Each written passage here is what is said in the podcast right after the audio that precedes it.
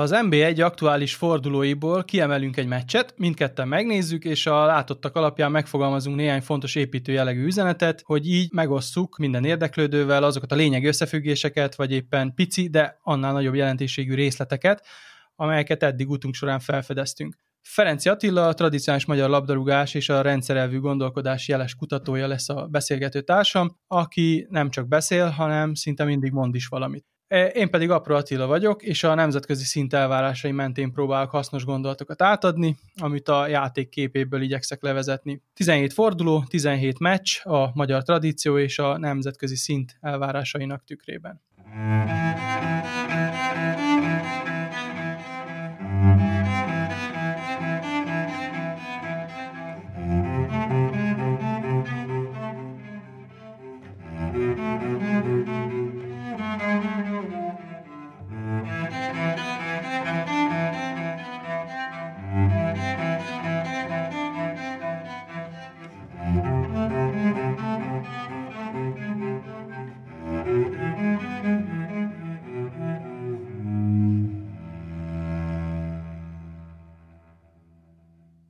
Ahogy néztem az első félidőt, végig az volt az érzésem, hogy nagyon felszínes mérkőzés taktikával játszik a Ferencváros, de nem csak a Fradi, hanem a Diósgyőr is, hiszen ők meg a saját térfélen klasszikus 4-4-2-ben tolódgattak, de a részletekre szerintem nem igazán figyeltek, maximum az egymáshoz viszonyított távolságokra esetleg,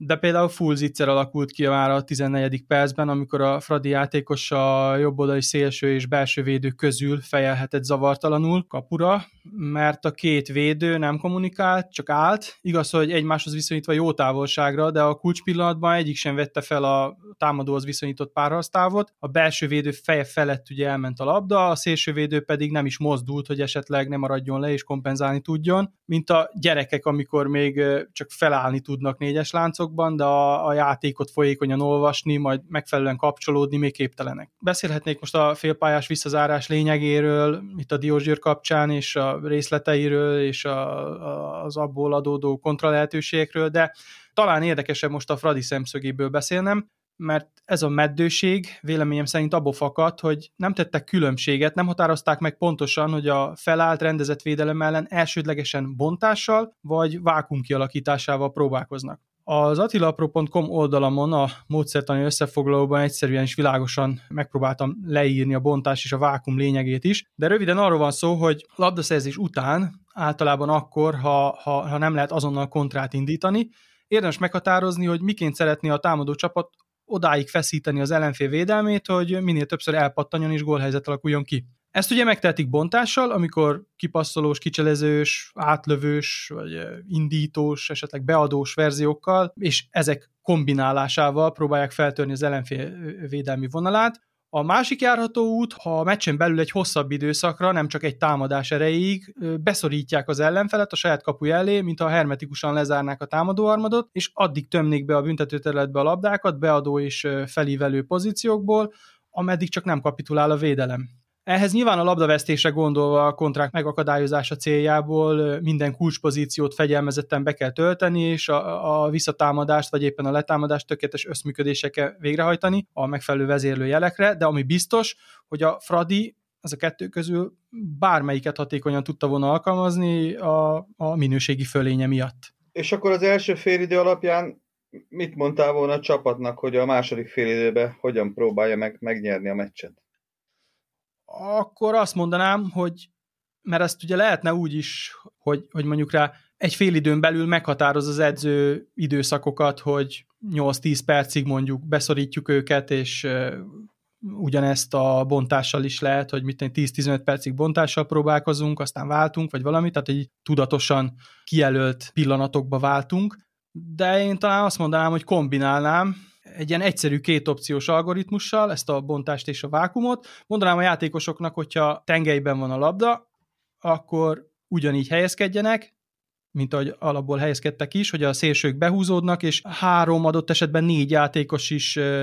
a védőkön volt, ez továbbra is legyen így, csak ne visszafelé lépkedjenek, háttal a kapunak a labdakihozatalnál, hanem, hanem álljanak rá a védőkre, vagy váljanak le és induljanak be a résekbe, így vagy úgy, de próbálják az egy-egy elleni minőségi fölényüket előtérbe helyezni. A, a nemzetközi tapasztalatok alapján egy, egy ilyen összecsapáson nem arra kell törekedni, hogy,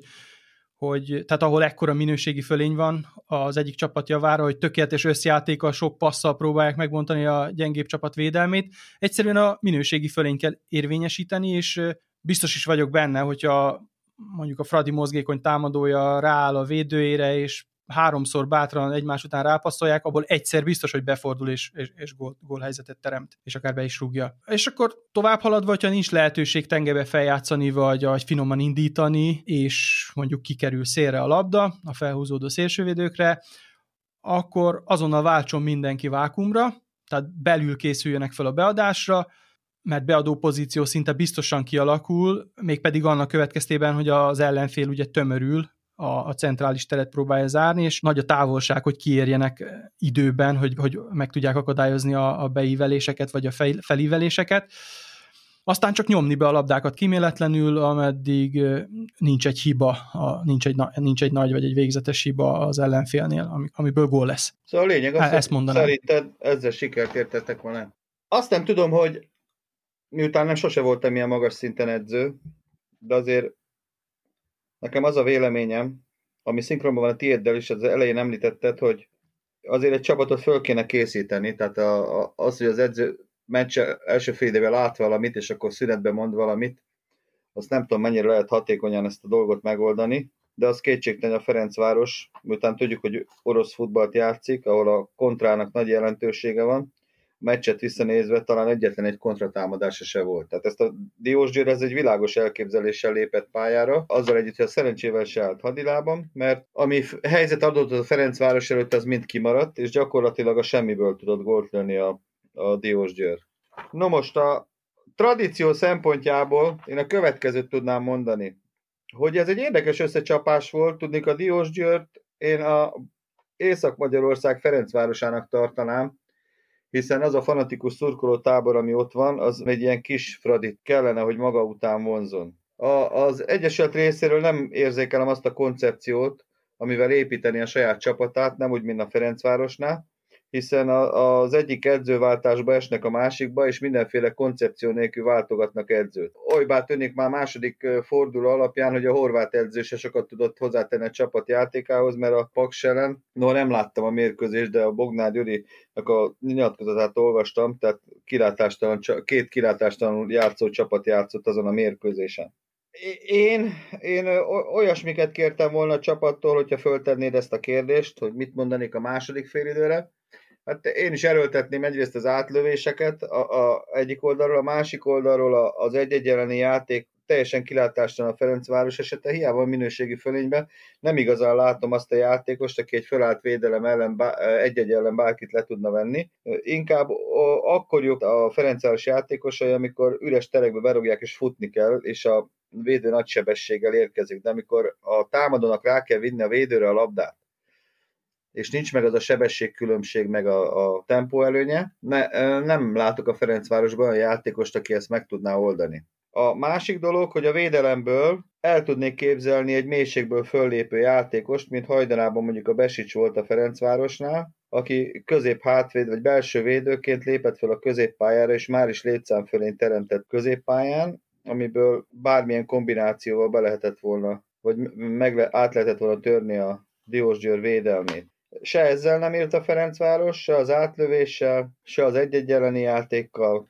se a mélységbe való föllépéssel, és gyakorlatilag várt a csodára, ami jogos is végül is, mert a Fradinak sok olyan meccse volt, hogy egy-egy gólokkal csipegette be folyamatosan győzelmeket, mert, mert mindig, mindig volt, aki éppen az aktuális helyzetet berúgta, abból a kevésből, ami volt, és az a maga javára fordította a mérkőzést. Most pekje volt a Ferencvárosnak, mert nem mondanám, hogy annyira gyengén játszott, mert meg voltak megfelelő helyzetei, és teljesen más lett volna a mérkőzés forgatókönyve, ha időbe betalál a kapuba, mert akkor Diós Györgynek ki kell nyílnia, és abban a pillanatban a Ferencváros tudja a saját játékát játszani, mi szerint lekontrázta volna Diós Györgyt, és lehet, hogy kitömte volna a csapatot. Amire egyébként nagyon jó példa lesz majd a következők belemzett videóton Dózsa mérkőzés, az Újpest videóton mérkőzés pontosabban, ahol a meccs elején már videóton betalált a hetedik percbe, és utána gyakorlatilag lekontrázta a Újpest csapatát. Igen, hát erre az egyéniségekre, vagy az egy az egy elleni képességekre reflektálva egy kicsit azt mondanám, hogy én azért ezen a meccsen éreztem azt a minőségi fölényt, tehát a Fradi támadósorában mondjuk a, a mozgékonyságot, a fürgeséget, ami, amit az előbb is mondtam, hogy a bontásoknál azt a jelet vagy jelkombinációt választották volna a csatárok, ahelyett, hogy visszalépkednek és háttal a kapunak próbálnak labdát kérni, hogy mondjuk ráállnak a védőre és megpróbálnak beforogni, vagy rááll és a megfelelő pillanatban leválik, eltávolodik tőle, és egy, egy finom indítást kér maga elé, és zicserbe kerül. Én azért azt gondolom, hogy ez a minőségi fölény ezen a meccsen kijöhetett volna, és egyértelműnek tűnik a, az én számomra, de ez nem derült ki. És e, ez összefügg egyébként a, a játékosok tudatos karakterfejlesztésével is, hogy e, tehát ez az egyszerű és tiszta gondolatmenet, hogyha megvalósul a pályán, akkor a játékosok értéke is növelhető vele. Tehát a piaci érték is folyamatosan növekedik, és a játékosok saját személyes márkájukat is sokkal jobban tudják fejleszteni, mert, mert igazából élhetnének a meccsen, tehát élvezhetnék az egészet, nem csak várnának a semmire ezekkel a visszalépkedésekkel, meg ilyen beszűkült, beszorult szituációkkal, mert ugye azt gondolom, hogy az ilyen meccseket azokat nem a, nem a tényleg nem az összjátékkal és a túlbonyolítással kell megnyerni, hanem pontosan le kell egyszerűsíteni arra, hogy a, a minőségi fölény döntse el. És hogyha ezekre a játékosokra, akitől ezt a minőségi fölényt elvárjuk, és akire rájátszuk a labdákat, akikre, akikre rátesszük ezt a felelősséget, azoknak egyúttal a felelősségtudata is nőni fog, nincs neki kibúvó, rájuk jön ki sorozatosan a játék, amit minél jobb statisztikával meg kell, hogy oldjanak. És ezt úgy rájuk tenni, hogy arra valóban képesnek is tartjuk őket, az, az gyakorlatilag nem hiba. Szóval a megfelelő lényeglátás az mindenre hatással van a konkrétan a játékos egyéni fejlesztésére is, nem csak a, a csapatépítésre. Tehát e, erről azt gondolom, hogy itt most nem jött ki, tehát ne, nem jöhetett ki. Rossz volt a szándék, tehát azzal a szándékkal, hogy visszalépkedtek, hátal voltak, hiába jöttek be a szélsők, és hiába voltak még akár mondhatom, hogy kulcspozíciókba is, meg létszámfölénybe is, de egy ilyen meddőség alakult ki, mert nem, nem tudtak az erősségeikre építeni a játékosok. Szinte egyik se. Ugye ez a, ez a két opciós algoritmusom, amit mondtam, ez, ez szerintem még egy fél időben is átadható, tehát ez, ez azon a szinten, amin a Ferencváros játékosai vannak, ez a gondolat, ez átülthethető, hogy tényleg tegyenek különbséget, hogy most bontunk, vagy szorítunk, és egy vákumot akarunk kialakítani. Mert hogyha úgy ítéli meg az edző, hogy nincs meg ez az egy-egy elleni minőségi fölény, akkor pedig időszakosan, tudatosan parancsba ki kell adni, hogy, hogy akkor innentől kezdve szorítunk, mondjuk 8-10 percig, és akkor onnantól kezdve csak mennek befelé labdák, mert azért a Ferencvárostól nem idegen, és talán nem is megy neki rosszul ez a, a gyömöszölés, úgymond, vagy ez, hogy így nyomják, nyomni próbálják az ellenfelet. És akkor várnak arra, hogy elpattanjanak, és gól legyen. Máshogy uh, fogalmazva, véle- bedarálják az ellenfelet bedarálják az NFL. Tehát véleményem szerint vagy így, vagy úgy, de e- ennyi kellett volna a Fradinak, hogy a vereség helyett egy kiütéses győzelem, győzelem legyen a vége. Itt kontrasztként azért azt nagyon meg, megnézném, ha és amennyiben a Karatin helyett a videóton Ouri, vagy nem tudom, hogy hívják azt a srácot, az lenne a középpálya közepén, mert abban a srácban sokkal több potenciált látok, sokkal több ötletet, és ő pont az lehetett volna, aki egy-egy ellen bárkit ott levesz középpályán, és abban a pillanatban megborult volna Diós Györnek a, a védekezése. Mert teljesen kiszámíthatóak voltak a labdautak, és kétségtelen, amit mondasz, minőségi fölényt ezt nem feltétlenül kombinációval kell érvényre juttatni, hanem olyan szituációkban, amikor gyenge védővel egy jó támadó áll szembe. És ez a Ferencvárosnál adott volt, de egyébként volt is helyzete bőven a Fradinak egy ilyen 4-5, amire úgy emlékszem, Hát az a baj, hogy az arra nem lehet azt mondani, hogy bőven, mert e, ez a két csapat közötti minőségbeli különbség az nem ennyi. Tehát nem két-három helyzet. Szerintem. És ez a rossz játékfelfogás miatt volt rossz és nem tiszta. Tehát, hogy a felszínes játékfelfogás miatt, amiért nem, nem volt konkretizálva, hanem csak így nagyjából. Gyakorlatilag egy formációt alkalmaztak, és azt úgy töltötték meg tartalommal, így adhok jelleggel szinte egy azért nyomást, meg egy labdabirtoklási fölényt azt azért próbáltak tartani, de csak úgy egy, egy alapformáció keretein belül hittek abba, hogy a minőségi fölény az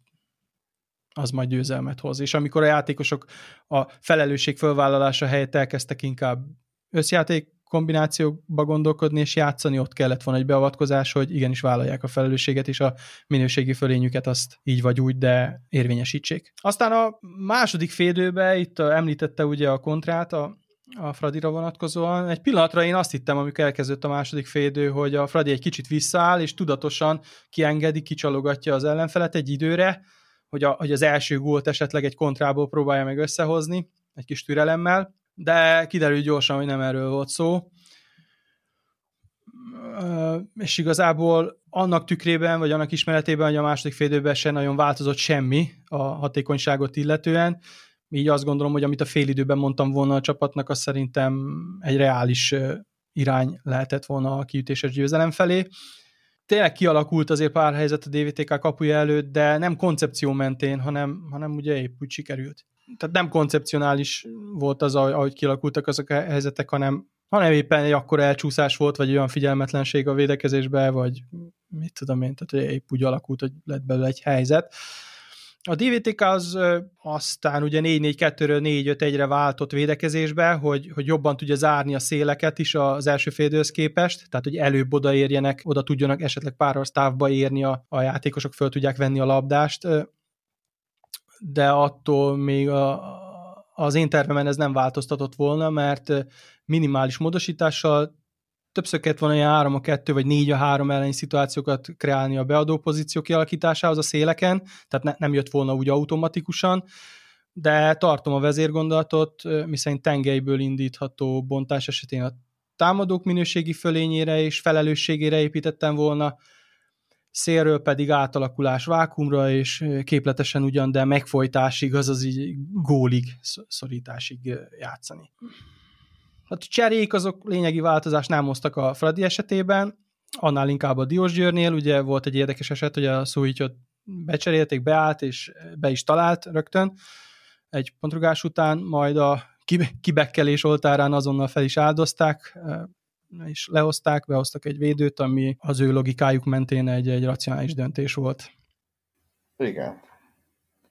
Egyébként az még átgondolandó a Fradi esetében, hogy ilyenkor, amikor egy ennyire visszaálló védelem van,